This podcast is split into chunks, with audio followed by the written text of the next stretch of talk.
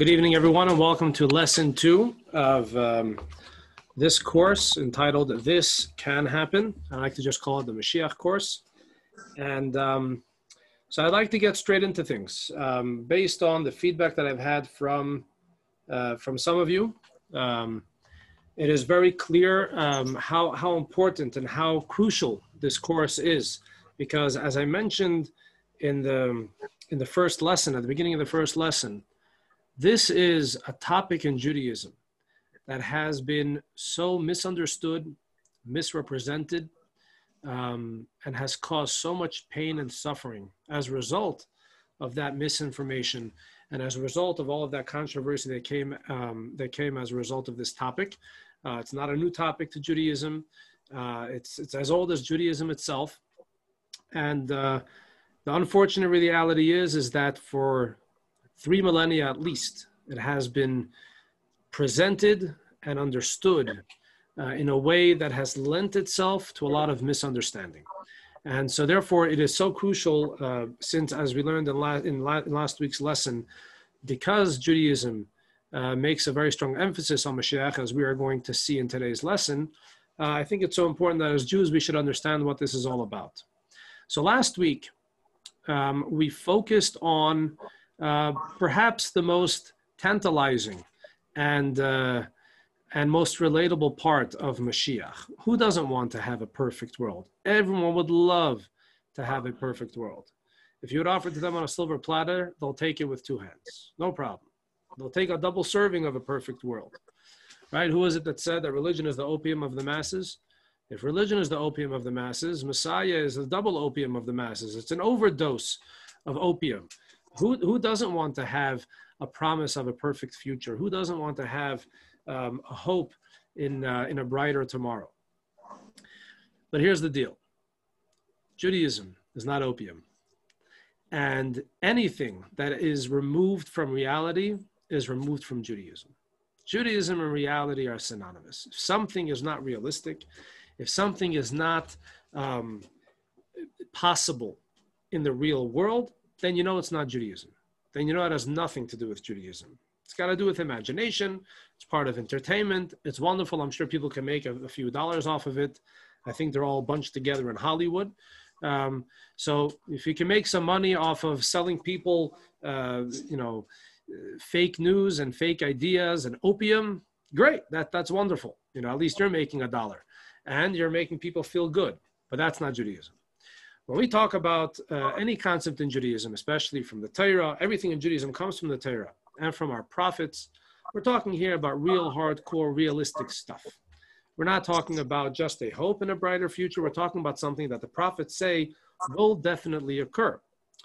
Just to put that into context, the definition of a prophet is that the prophet predicts what will happen in the future and it actually comes to pass.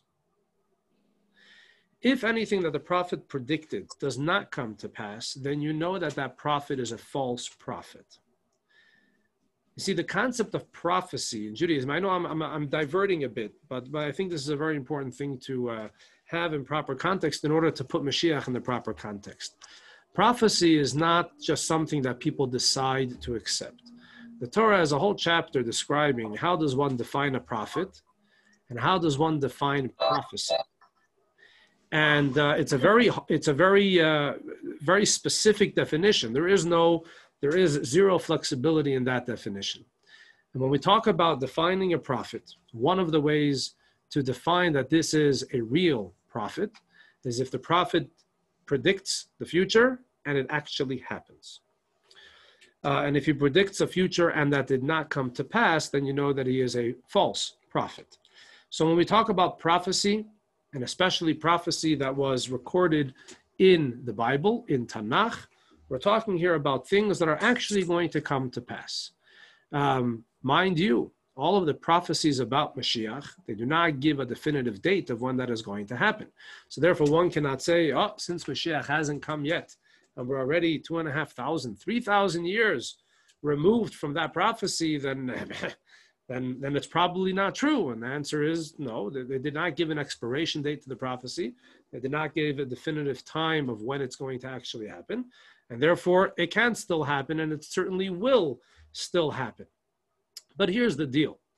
So last week, we spoke about the prophecies about Mashiach's coming that, are, that, that describe the physical reality of the world, the material reality of the world in the time of redemption. No war, no hunger, no poverty, no illness, no crime, no violence. Great. I mean, longevity. This is unbelievable stuff.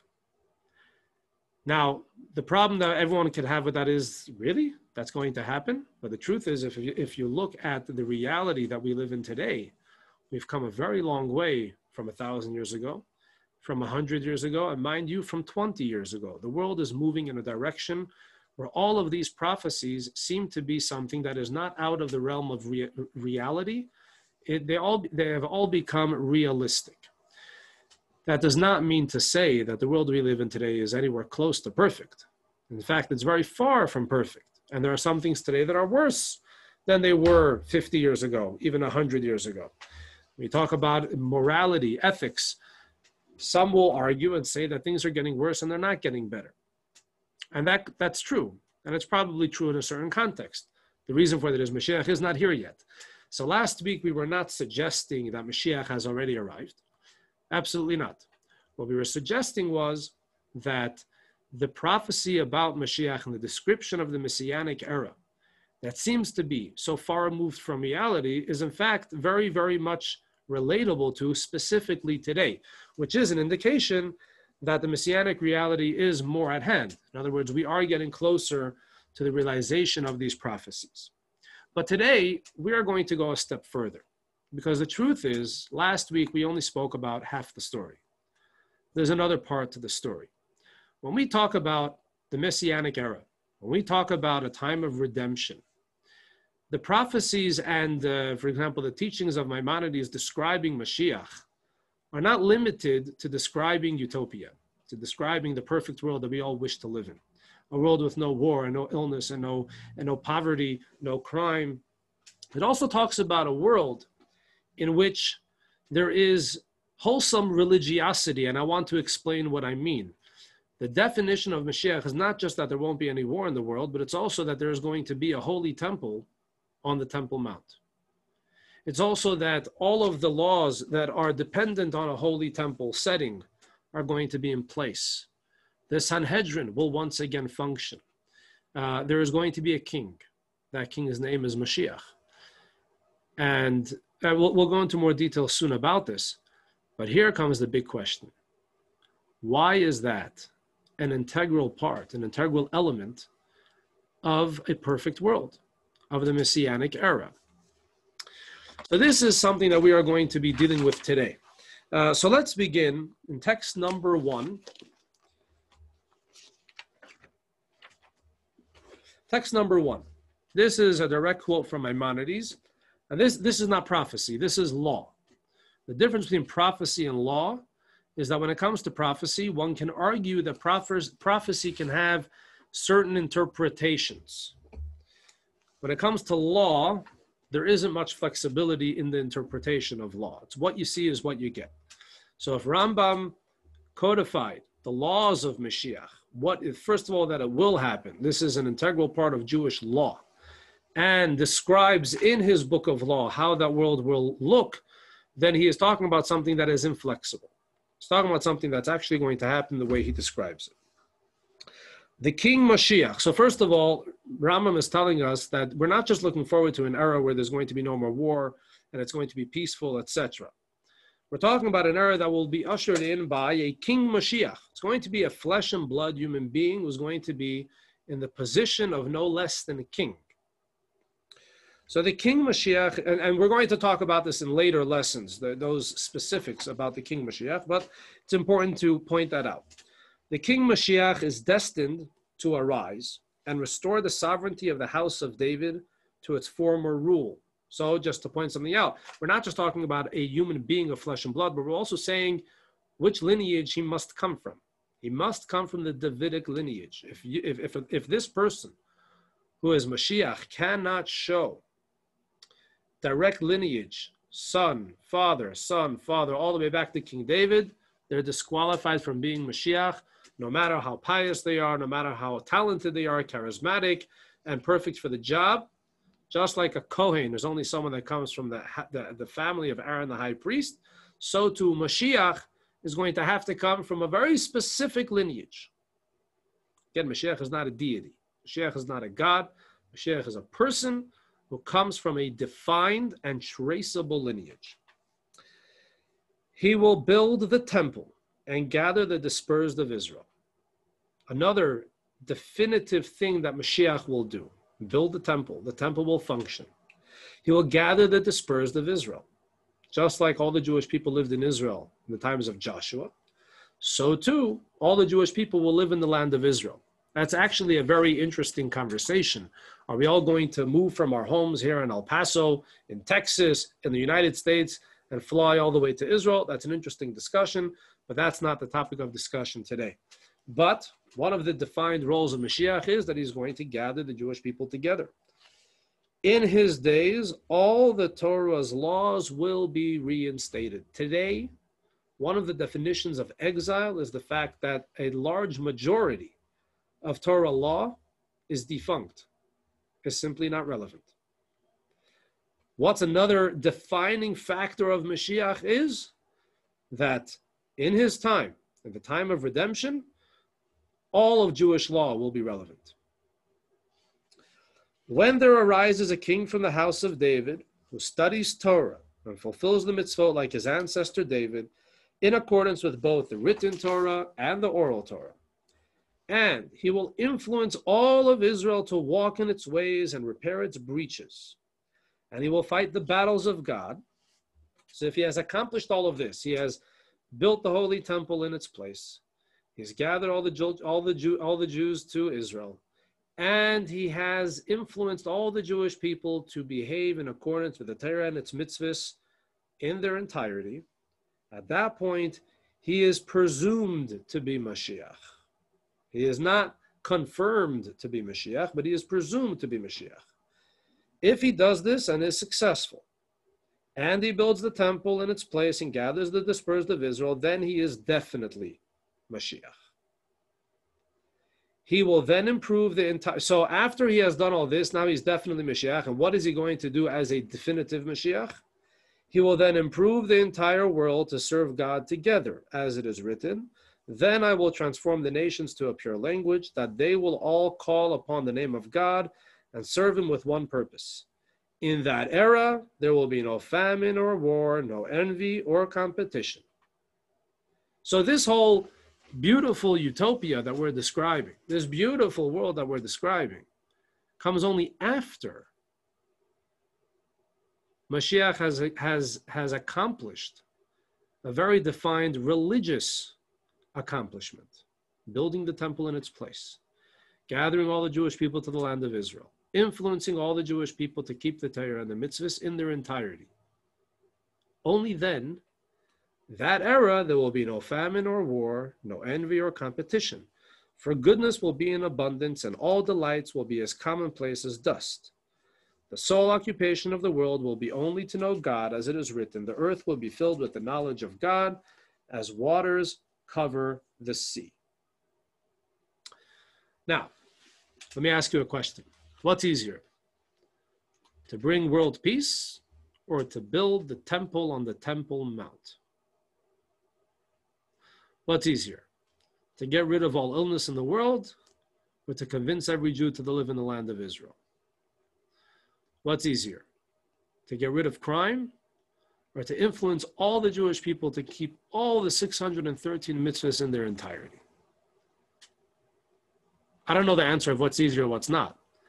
But if it seems fantastical to suggest that there will be an era that there will be no war, there will be no illness, there will be no crime, it might seem as equally fantastical to suggest that there will be an era where on the Temple Mount there will no longer be the mosque, and instead there's going to be the Jewish temple. And this is all part of the prophecy. This is all part of not just prophecy that's in Tanakh, which is good enough, but this is all part of Maimonides' code of law.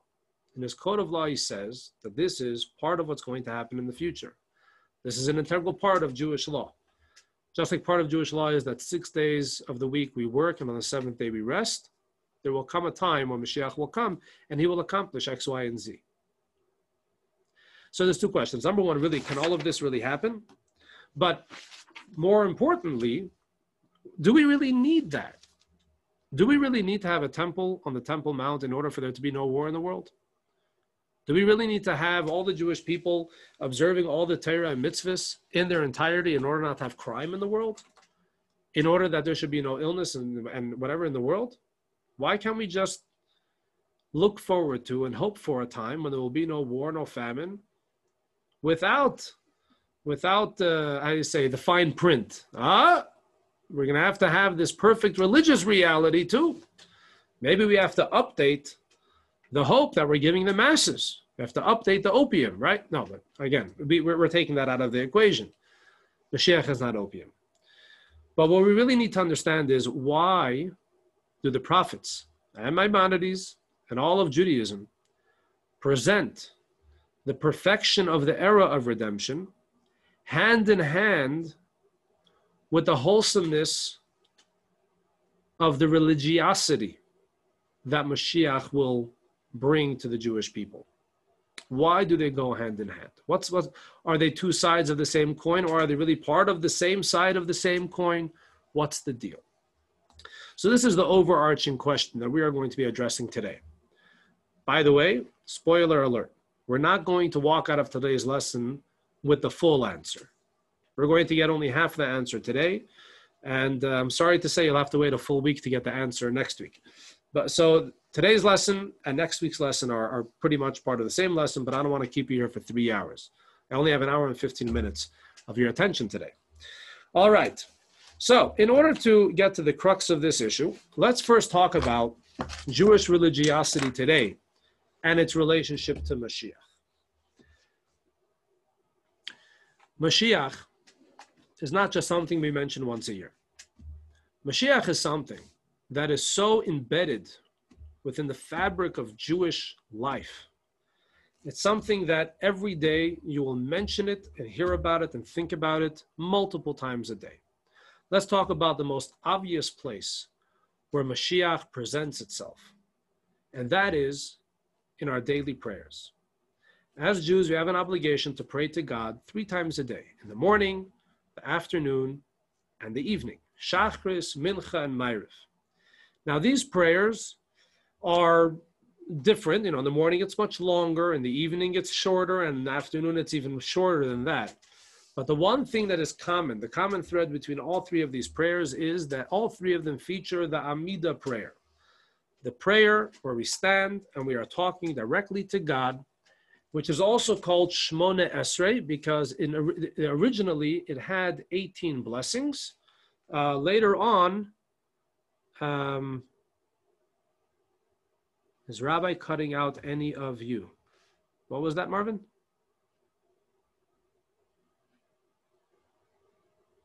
I can't hear you. You keep freezing. We can't. Oh, okay. Oh, so it is happening there. See freezes and and there's it. Oh, really? You know what? Yeah, I see that I have the, something. A lot, a lot. Okay, just a moment. Right.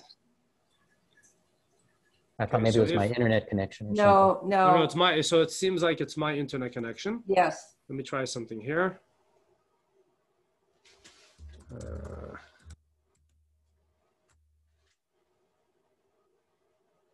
let me try some. Let's see if this uh, if this works better.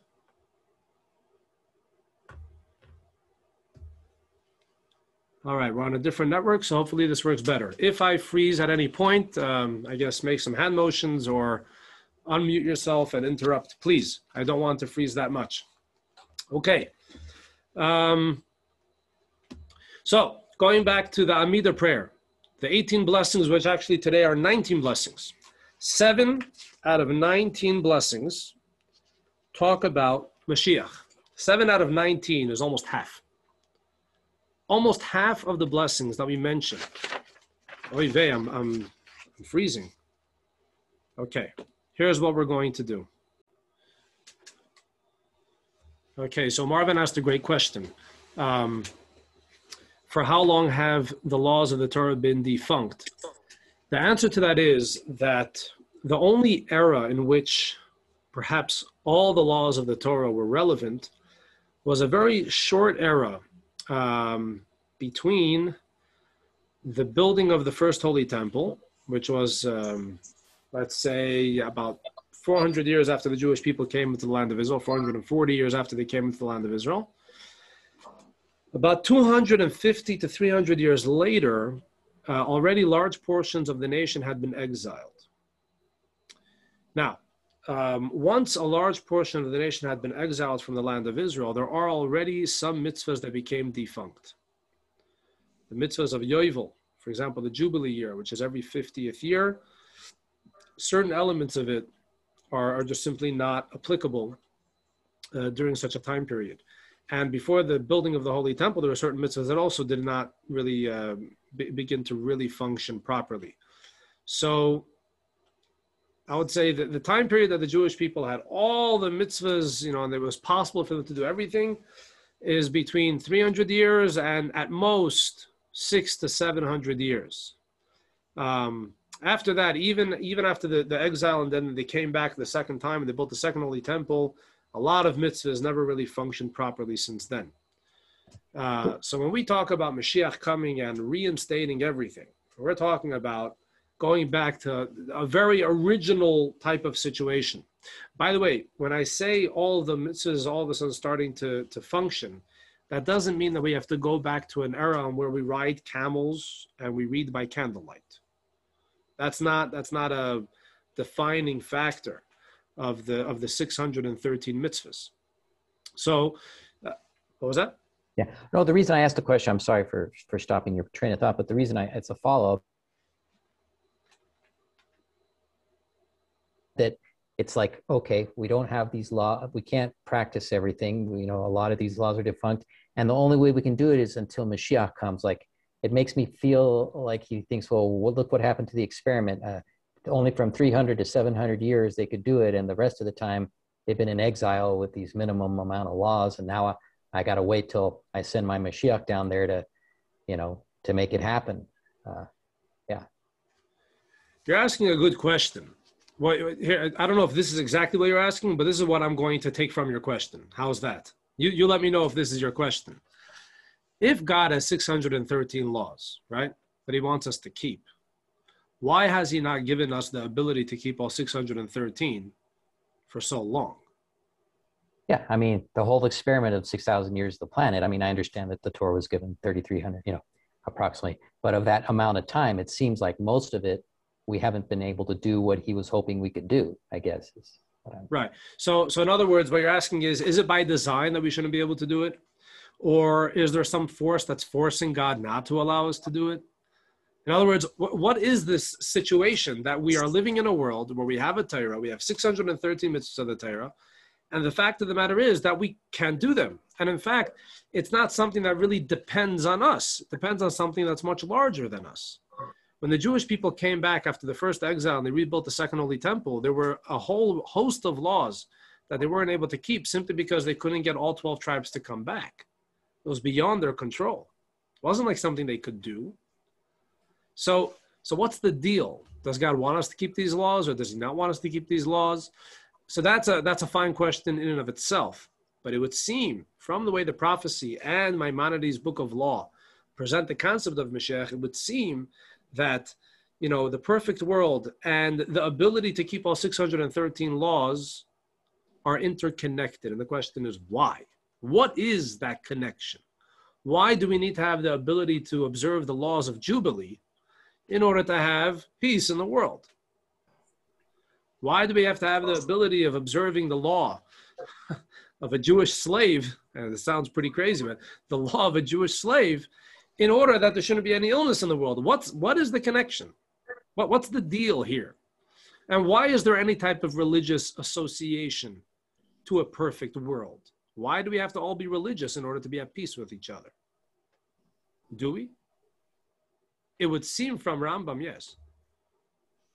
But but what's the deal? Anyway, all right. So getting back to the conversation and the, and the question of, um, uh, uh, I'm not not the question, but the discussion about that Mashiach is central to Jewish observance. Mashiach, uh, the, the the belief that Mashiach will come is central to Jewish observance today. How so? In our Shemona Esrei, in our Amida prayer, seven of the 19 blessings talk about Mashiach. And what, what I think we'll do is, let's go to text two, and it gives us all seven of these blessings. I'm going to go through it quickly, and you'll just see how in the Amida prayer, when we are supposed to be asking God for our needs, for sustenance, for health, for peace, what do we ask for? Mashiach. In all various different ways, we're asking for Mashiach. And we say this three times a day which would insinuate that this is a very, very important need for all of us. We really, really need Mashiach. And it's not you can decide if you need Mashiach or not. The sages instituted the same version of prayer for all Jews. All right, so here, the second blessing. You are mighty forever, my Lord. You resurrect the dead. You are powerful to save. Resurrection of the dead is another concept of Mashiach, which we'll talk about a little later. Um, Going further down, let's skip. Uh, let's skip the entire thing. Uh, blessed are you, Lord, who revives the dead. All right, the second blessing right away talks about a messianic issue. Seventh blessing. Oh, behold our affliction and wage our battle. Redeem us speedily for the sake of your name, for you, God, are the mighty Redeemer. Blessed are you, Lord, Redeemer of Israel. All right, we need to have redemption. Tenth blessing. Sound the great shofar for our freedom. Raise a banner to gather our exiles. Gathering the exiles, right? That's one of the things that Mashiach will do and bring us together from the four corners of the earth into our land. Blessed are you, Lord, who gathers the dispersed of his people Israel. Eleventh blessing, restore our judges and as in former times. This is talking about the Sanhedrin. The Sanhedrin that can only function, actually, you don't really need a holy temple in order to The truth is, the Sanhedrin can only function in its fullest way if they are in the Temple Mount, if they are in the temple compound adjacent to the temple courtyard where they are, off, are offering sacrifices. So every day in the in the 11th, I'm sorry, yeah, the 11th blessing, we say, restore our judges as in former times and our counselors as of yore. Remove from us sorrow and sighing and reign over us, you alone, O Lord, with kindness and compassion, with righteousness and justice. Blessed are you, King who loves justice and uh, who loves righteousness and justice. We know that this will only happen when Mashiach will come. 14th blessing. Return in mercy to Jerusalem, your city, and dwell therein as you have promised. Speedily establish therein the throne of David, your servant, and rebuild it soon in our days as an everlasting edifice. Blessed are you, Lord, who rebuilds Jerusalem. When we talk about rebuilding Jerusalem, we're not talking about putting in infrastructure and having roads and having houses and apartment buildings and high risers and all the beautiful things that are happening in Jerusalem today. That's not the Jerusalem it's talking about that's not the rebuilding of Jerusalem it's talking about. It's talking here about the Davidic kingdom. It's talking here about restore the throne of David, your servant, whose capital city is Jerusalem. That hasn't happened yet. And that will only happen when Mashiach will come. As we said, Mashiach is going to be a king who is a descendant from King David. 15th blessing, speedily cause the seed of David, your servant, to flourish and increase his power by your salvation. For we hope for your salvation all day. Blessed are you, Lord, who causes the power of salvation to flourish. Straight up blessing. We're asking that Mashiach should come. Uh, next one. Look with favor, Lord our God, on your people Israel and pay heed to their prayer. Restore the service to your sanctuary. That's talking about the rebuilding of the Holy Temple and the restoration of the service in the Holy Temple, offering sacrifices and the incense and lighting the menorah and everything that happens in a Holy Temple. That's not going on yet. That's only going to happen when Mashiach will come. And accept with love and favor Israel's fire offerings and prayer. And may the service of your people, Israel, uh, Israel always find favor. Blessed are you, Lord, who restores his divine presence to Zion. A very transparent and clear prayer that Mashiach should come. Seven out of 19 of our daily prayers, we say three times a day, is all about Mashiach. In fact, it's an interesting thing uh, when the Rebbe started to speak very strongly about the need for Mashiach and the need to demand that Mashiach should come and to prepare ourselves for Mashiach, there were many religious Jews that called foul. They said, well, what's going on over here? Why are you even talking about Mashiach? Why is this an overarching issue. And the Rebbe said, I don't know why you're coming to me with questions and complaints. I mean, look at your prayer book. Every religious Jew knows to open up a prayer book. You need to have English, English translation, use the English translation. What does it say over there? Seven out of 19 of your blessings, when you're talking to God, you can't lie to God. Seven out of 19 of them are talking about Mashiach. And you're telling me Mashiach is not central to Judaism? You're telling me Mashiach is not necessary? Imagine you had time to speak to the king. And you were told, when you speak to the king, don't talk philosophy. Don't talk, um, don't talk fiction. You must, you have a few minutes, and in that time, you have to ask for your needs. You need groceries, you need rent, you need warmth, whatever it is. You come into the king, don't waste this time. You have to speak to him and speak truthfully. That's what's happening by the Amidah prayer. You have a few minutes where you're able to talk to God, and He's willing to give you whatever you need. But you can't hakachinik. You can't just say things that you don't believe in. You can't just say things that aren't real, that aren't realistic. And what are seven of those 19 blessings that we are meant to speak to God about? About Mashiach. What's the deal? Why is Mashiach such an overarching necessity for the Jew and most importantly, why is it such a necessity for Judaism? All right, so let's go to figure 2.1. Here in this figure, we're going to see how there's multiple issues in Judaism, in Jewish life, that reference to the coming of Mashiach. So first of all, the daily prayers, as we just mentioned. Meal times, okay. Meal times, there are several references to the concept of Mashiach. First of all, I'm sure you're all familiar with the idea of washing hands al netilat yadayim before having a meal with bread. You take a cup and you wash your hand three times on the right and three times on the left. You make a blessing al netilat yadayim. Why? Why do we do that? What's the idea? For hygiene, for hygiene, you could just take soap and wash your hands and you're good to go. But there is this religious washing that needs to happen. And the, the reason for that religious washing is because in temple times, there was a certain uh, tax, certain tithe. It wasn't 10%, it was 2% of your produce needed to go to the Kohen. This was called Truma, which was sanctified and uh, it, was, it was sacramental uh, uh, flour. And only a Kohen was allowed to eat it. And when he ate it, he needed to be in a, in a, in a, in a he had to be ritually pure. If he was ritually impure, if he had gone, uh, for example, if he was at a, at, at a funeral uh, if a relative of his had died, or for whatever reason, if he had become ritually impure, he was not allowed to partake in truma at all. Uh, in the laws of purity, ritual purity and impurity, there's also this concept that the hands themselves could become ritually impure, and therefore, before the kohen would eat from bread, which is truma, which is uh, sanctified bread, he would have to wash his hands in a religious fashion, not in a hygienic fashion, in a religious fashion, making a blessing and then he would eat his bread. So the sages at the time said like this if only the Kohanim are going to be washing their hands in order to eat their truma bread, their sanctified bread. So it's actually a very small minority of the Jewish people doing it only certain times. This is going to be forgotten very quickly, and as a result, a Kohen will come to eat, partake of this holy bread without washing their hands.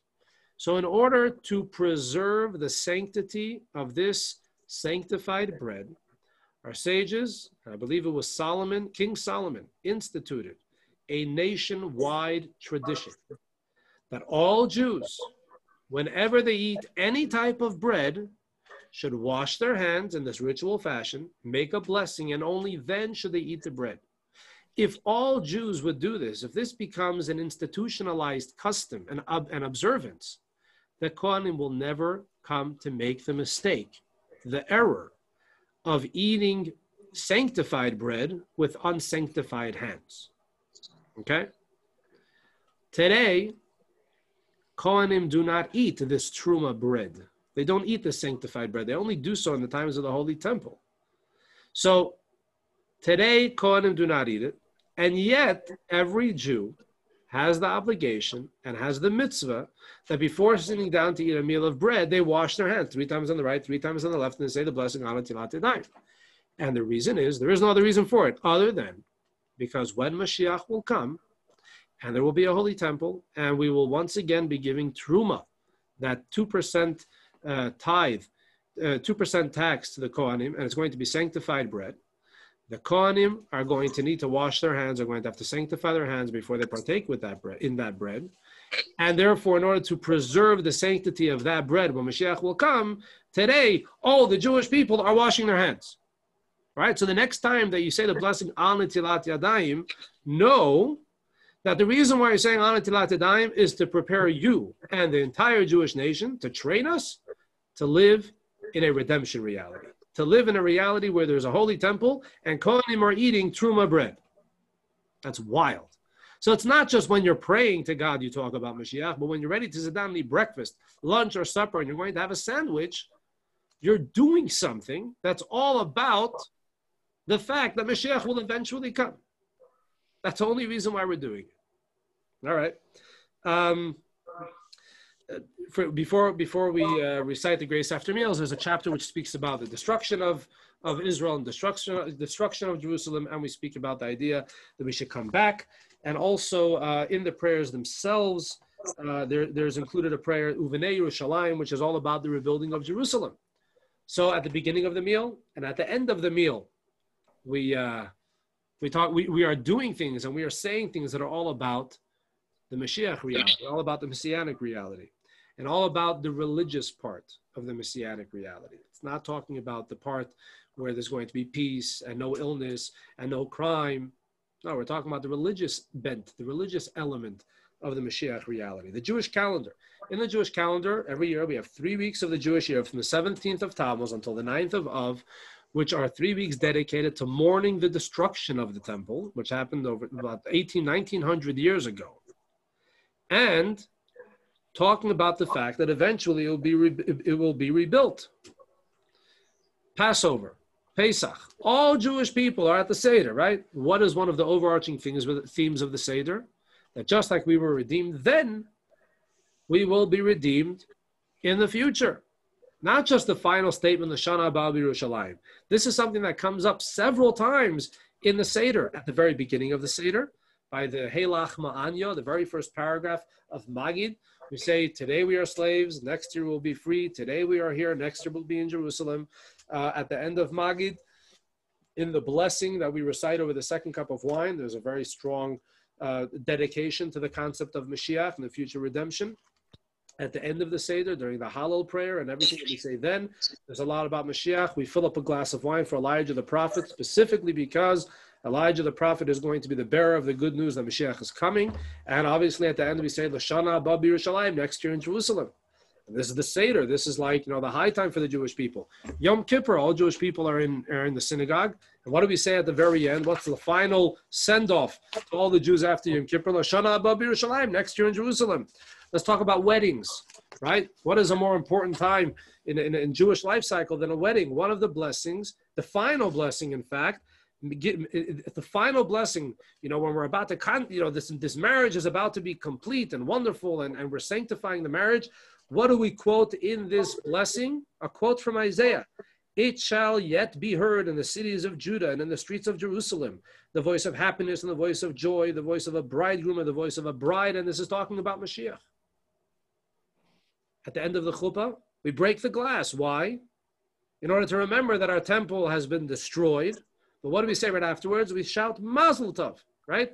The destruction of the glass, the destruction of the temple is what's leading the way for a big Mazel Tov. Ultimately, there will be a third holy temple, which will be, uh, which will be a, a perfect edifice, an everlasting edifice, etc. In death and mourning, a lot of the customs that we have involved with death and mourning emphasize the idea that we believe with perfect faith that eventually there will be the resurrection of the dead.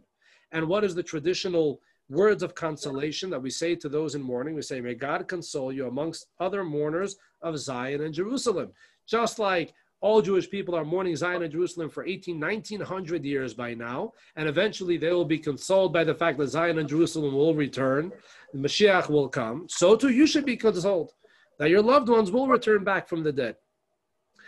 So we've illustrated that throughout the day in our prayers, we're constantly talking about Mashiach.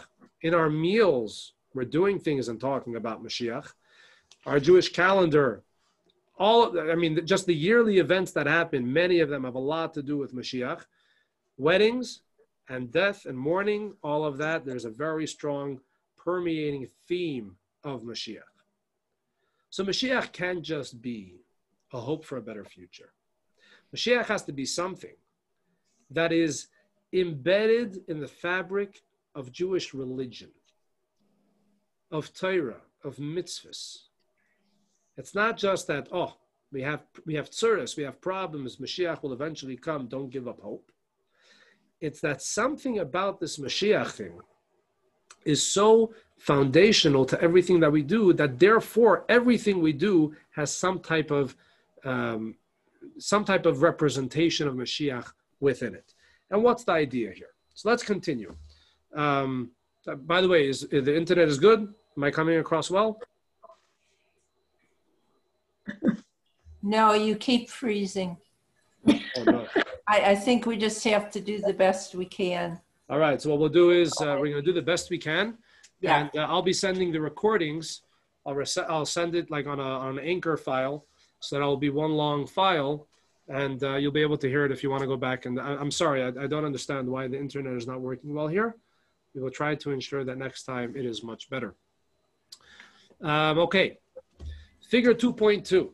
So now we said how Jewish, Jewish observance is so obsessed with the concept of Mashiach.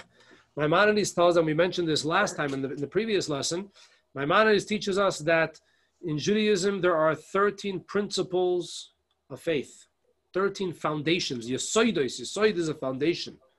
13 principles of faith. All of Jewish faith depends on the integrity of these 13 principles. What are they? So here we have a whole list. The reason we're going to read through the list, and we'll read through it quickly, is to see how most of them, it actually makes sense that they should be the foundation of the Jewish religion, of Jewish faith. And here we see how Mashiach is part and parcel. So let's go through it quickly. Number one, there is a God who is perfect in every way. All other existences were, were created by God and are utterly dependent upon Him for their existence. Okay, there's a God. Number two, God is absolutely one. There are no composite parts or aspects within His being. Three, God is not physical, nor does He possess any physical properties. This is crucial, by the way. One of the biggest misinformations about Mashiach is that when people say Mashiach, they think we're talking about a deity. Absolutely not. No. God, a deity, that is not physical. And Mashiach is very physical. So they, have they have no connection with each other. Number four, God is timeless and eternal. Number five, it is imperative to worship God, obey his commandments, and not worship any other power or entity. Number six, God communicates to humanity through prophecy. This is very crucial because if there is no way for God to communicate with humanity, so then humanity has no relationship with God. So we have to believe that there is communication, there is prophecy. Number seven, Moshe's prophecy was true, and he is the chief of all the prophets. This is also very important in how we define a prophet. So Moshe is defined as the original and ultimate prophet, the father of all prophets. Number eight, the Torah is of divine origin. If it's not divine origin, we have nothing to do with it. We have nothing to look there for. So it has to be divine origin. Number nine, in your manual, number nine is actually a repeat of number three. So what it really is, number nine is that Torah will never change. There are never going to be updates to Torah. I know if you have an iPhone or an Android, it's constantly updating, right? I always want you to recharge and to update it. Torah never gets updated. Torah is always the same. Number 10, God knows and concerns himself with everything that a person does. It's also very important because if I don't believe that God cares about my actions, why should I seek to do mitzvahs and and and and and, and ensure that I don't do sins, right? Number 11, God rewards those who do good and punishes those who do evil. Reward and punishment is a very integral part of, of Jewish belief. Now, number 12, the belief in and anticipation of the coming of Mashiach. Number 13, the belief in the future resurrection of the dead. This is a wild concept. In other words, according to Maimonides, and this is the accepted idea today, believing in God and believing in Mashiach are equally important. Not that God and Mashiach are equal. No, there's God. And God has a Mashiach that's going to come to the world. But believing in God, believing in the eternity of God, believing in the communication between God and the Jewish people, believing in the eternity of Torah, all of that Equally important to that is the belief that Mashiach will come. What's the deal? Now, here's, here's another point that I want to make about this Mashiach thing, which I hinted to earlier. That is that many will say, or many are under the impression, that Mashiach is the solution to a problem. Right? Many times when there's big issues, big problems, sometimes what do people say? Especially religious people, they say, no, Mashiach has to come. Only Mashiach can fix the problem, right? But here's the problem, pun intended, with that approach. The problem is that the concept of Mashiach had been communicated to the Jewish people. We had been notified that Mashiach will come long before we were experiencing problems. Text number three is a direct quote from the Torah. This is Moses speaking. Moses is telling the Jewish people, even before they went into the land of Israel, he's telling them that eventually, after you're going to go into the land of Israel, you will be exiled. God will return your exiles and he will have mercy upon you. He will return and gather you from all the nations amongst whom God has scattered you. If your outcasts will be at the ends of the heavens, from there God will gather you. From there he will take you. A very clear, clear indication. And, and it's actually, it's not ambiguous. It's telling us there will come a time when you will be dispersed and there will come a time that God will bring you back. That's talking about Mashiach.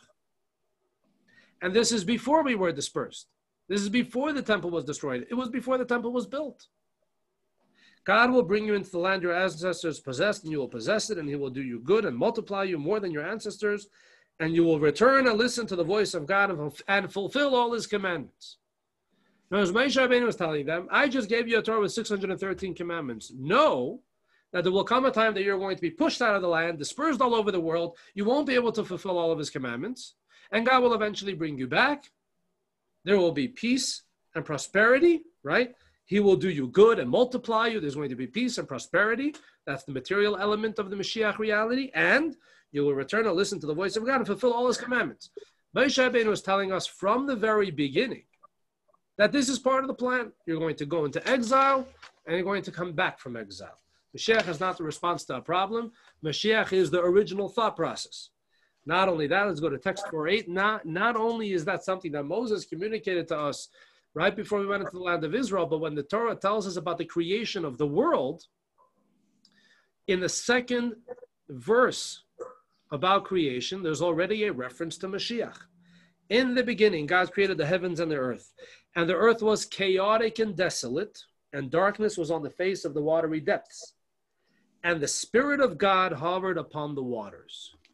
What was the Spirit of God? Text 4b from Rabbeinu Bachya was one of the very important um, commentators on the Torah. The Spirit of God hovered over the waters. This is the soul of Mashiach. Right away at the very beginning of creation, there was already Mashiach in the world.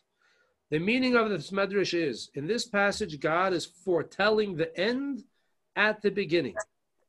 The Torah's intention is to indicate the end of time at the very beginning of time, to teach us that the ultimate purpose of God's creation of the world is the days of Mashiach. Thus, the original thought is actualized in the conclusion of the work. The point being made here is Mashiach is not a response to a problem. In fact, Mashiach is the original intention of creation in the first place. So, what is this all about? What is this enigma called Mashiach? Right? So if you see in figure 2.3, the concept of redemption is central to Jewish prayer and practices.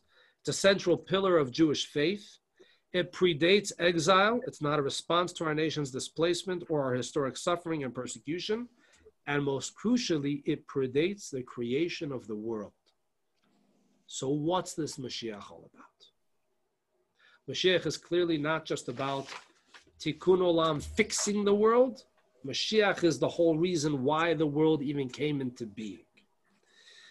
All right, so now here comes here comes the, the, the real deep stuff.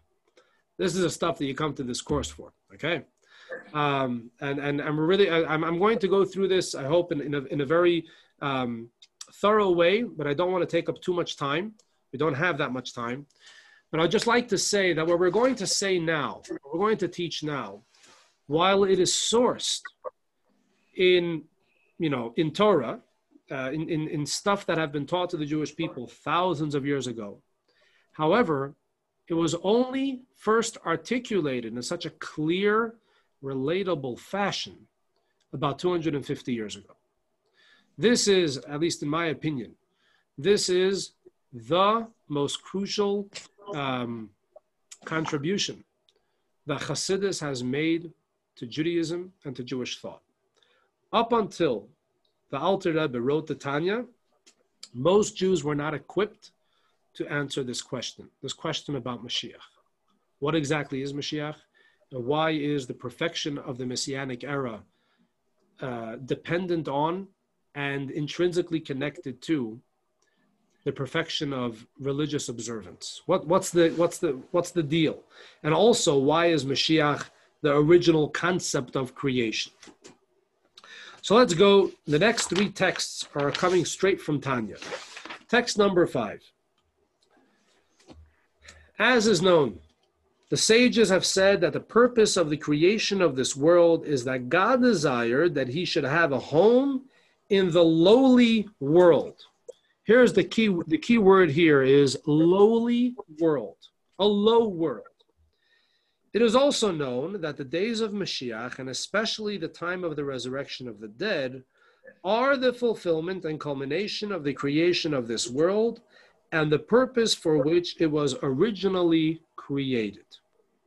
So, why did God create a world? Because he desired to have a dwelling, he should have a home in the lowly world. And this is essentially what Mashiach is.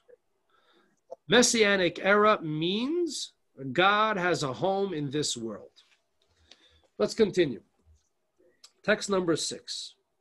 This is what the human being is all about.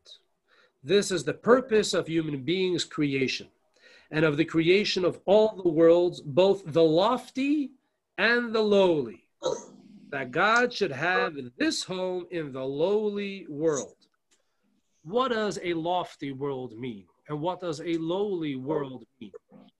In addition, why would God want to have a home in a lowly world? And why is that Mashiach? Okay, so let's address the first question. What does lofty and lowly mean when we talk about these worlds? Let's read through text seven, uh, and then we're going to unpack what it says here. It's a lot of text, but uh, we'll unpack this.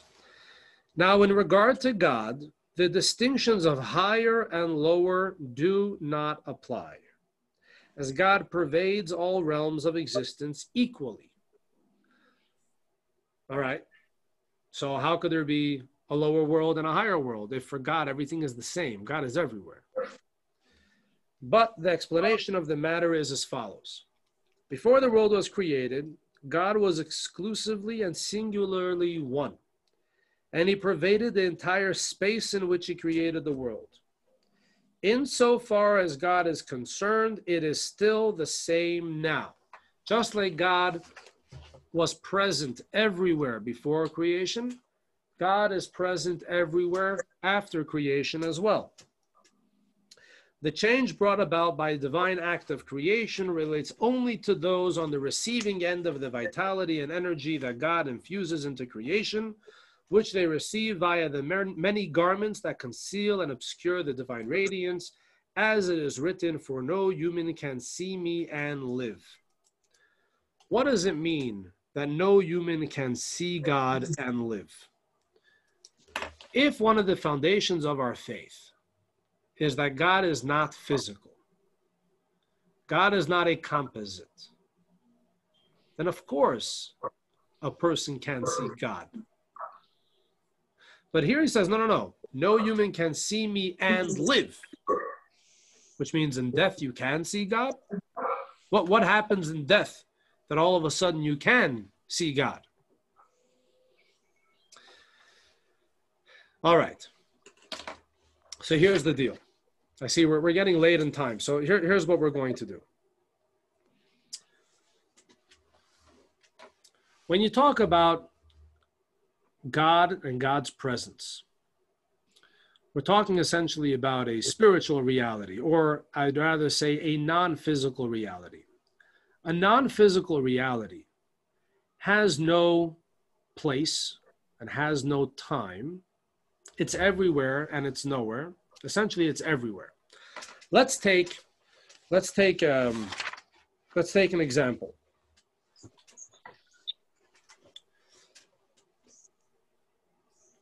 E equals mc squared. Familiar with that? E equals mc squared. That's one of the big discoveries of Einstein, right? About energy and matter. So he discovered, he articulated this mathematical equation, E equals mc squared. Did this exist before Einstein articulated it? Of course. He was just discovering something that already existed. He was discovering a certain truth about the world. But Einstein revealed it. So was it always here? Yes. Did humanity know about it? No. As a result of not knowing about it, there were a lot of things they couldn't do. Once they know about it, there's a lot of things that they can do. Let's ask a different question. Let's say in one room you have 10 scientists, and in another room you have 10 six year olds. In the room where you have 10 scientists and they are discussing E equals mc squared, does this mathematical equation exist in this room more than it exists in the room of the six year olds? Of course not. E equals mc squared exists in both rooms. The reality is the same in both rooms. It just happens to be that in the room with the scientists, this reality is known and understood and can be developed and can change the world. In the room of the six year olds, it's not known. They're completely oblivious to this mathematical equation. God, as we say in the foundations of our faith, God is one, God is singular, God is eternal.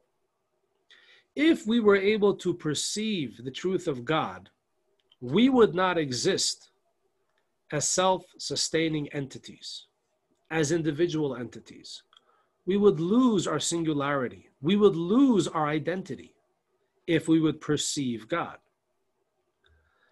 So, when God wanted to create a world that would exist as we know it, a world which is defined by time and space, a world of diversity, a world that has inanimate, has minerals, has plants, has animals, and has human beings, and billions of human beings, each one of them different from each other, and trillions upon trillions of blades of grass, each one different from another. And when you talk about the minerals in the world, the, the, the, the, without number, there's so much and so diverse. This can only happen if God is hidden, so long as we do not perceive God.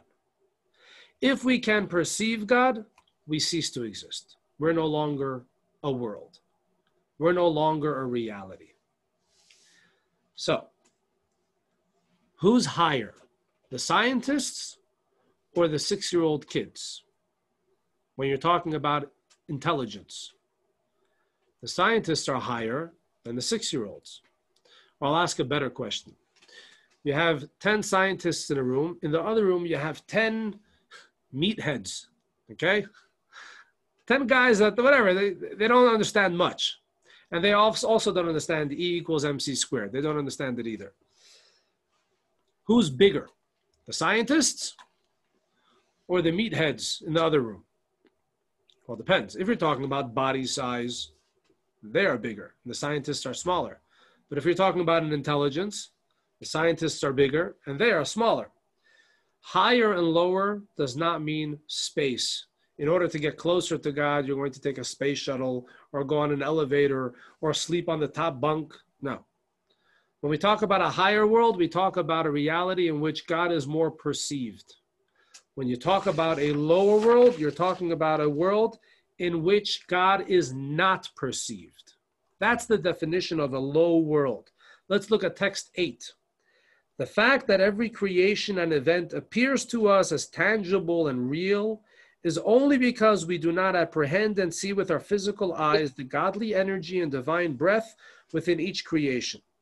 But if the eye were allowed to see and apprehend the vitality and spirituality being infused into every creation by the divine utterance, if we would be able to perceive God, the physicality, materiality, and substance of that creation would be utterly invisible to us.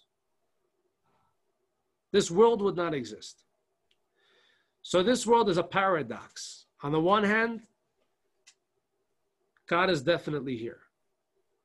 On the other hand, the only way this world can exist as we know it is if God could be ignored, if God is hidden and not perceived. How does God hide himself? Well, how do you hide yourself, right? You put on clothing, you want to put a blanket over yourself, whatever. No one's going to see you, right? You want to play hide and seek from your child, you run under the blanket. They can't find you. You're covered. When God created this world, he covered himself with a blanket, a second one, a third one, a lot of blankets. He really hid himself in order that we should actually exist. And when he managed to create us, that we are able to completely ignore him, that's called the lowest of all worlds. There are other worlds. We're not going to get into those details right now. We don't have the time for that. There are higher realities. When I mean higher, not higher in space, but there are realities where God is more perceived. The world where angels function, the world in which souls function. Right? These are all higher worlds, worlds of greater perception. But in those worlds, there's no physical reality. And God desired to have a home, to be revealed, to be perceived, specific, specifically in the low world, specifically in a world which can ignore him and as a result is actually imperfect. The only reason, in other words, why is there war? Why is there illness? Why is there poverty? You know why there is all of this? Because we're ignoring God. The fact that there is ego, the fact that there is competition, jealousy, all of that is only because we don't perceive the truth. And this is by design. In other words, when God created the world, he designed it that it should be imperfect in order that the imperfect world, the imperfect people in this world, should perfect it. In other language, God created a God um, brought into being a reality where God is completely ignored in order that the ignorant people in this ignorant world should become more aware of his presence and make the entire world aware of its presence, of, of God's presence. So, Tanya continues and says, uh, let's go to uh, the, what's called the number seven. Uh, if you go to one, two, three, the fourth paragraph in text number seven.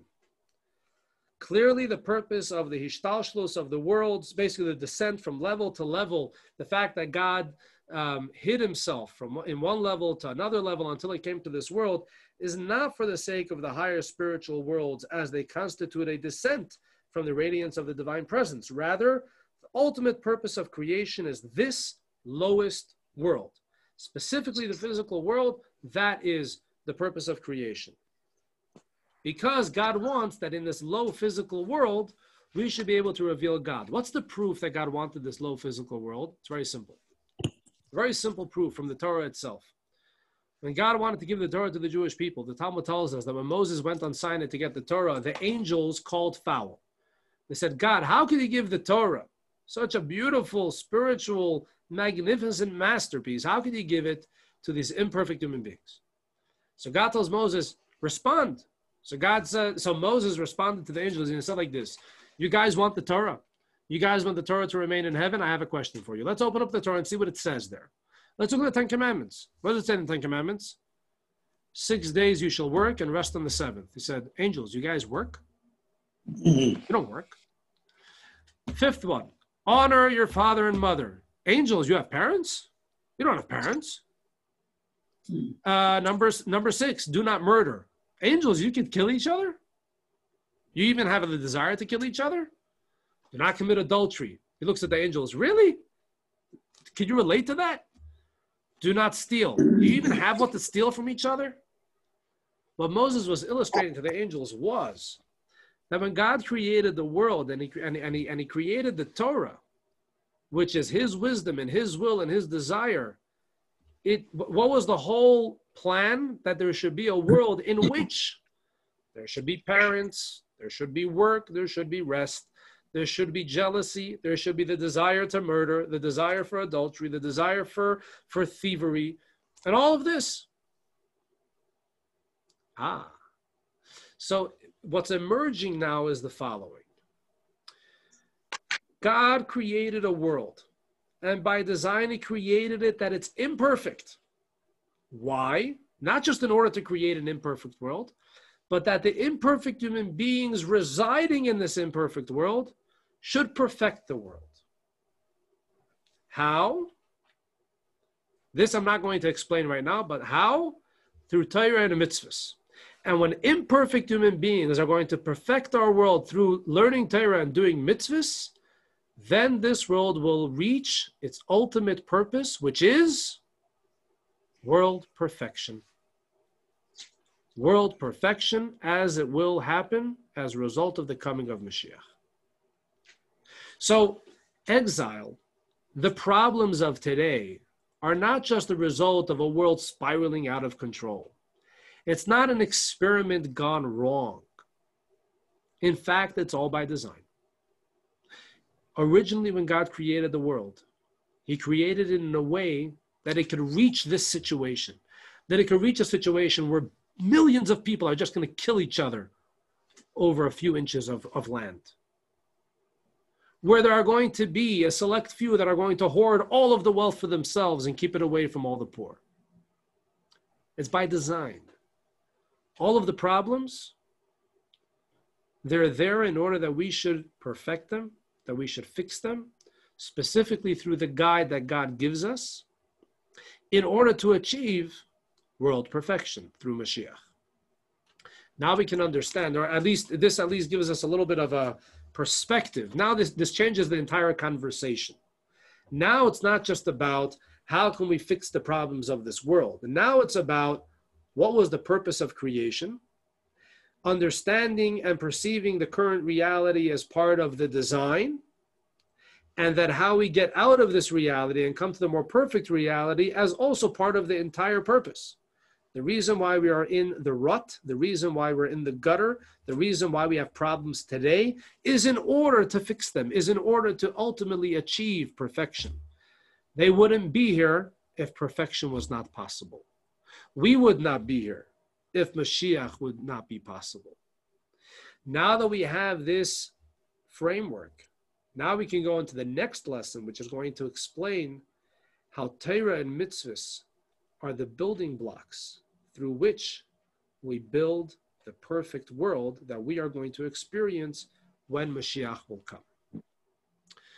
Any uh, any questions? Or was I freezing that much that no one understood anything?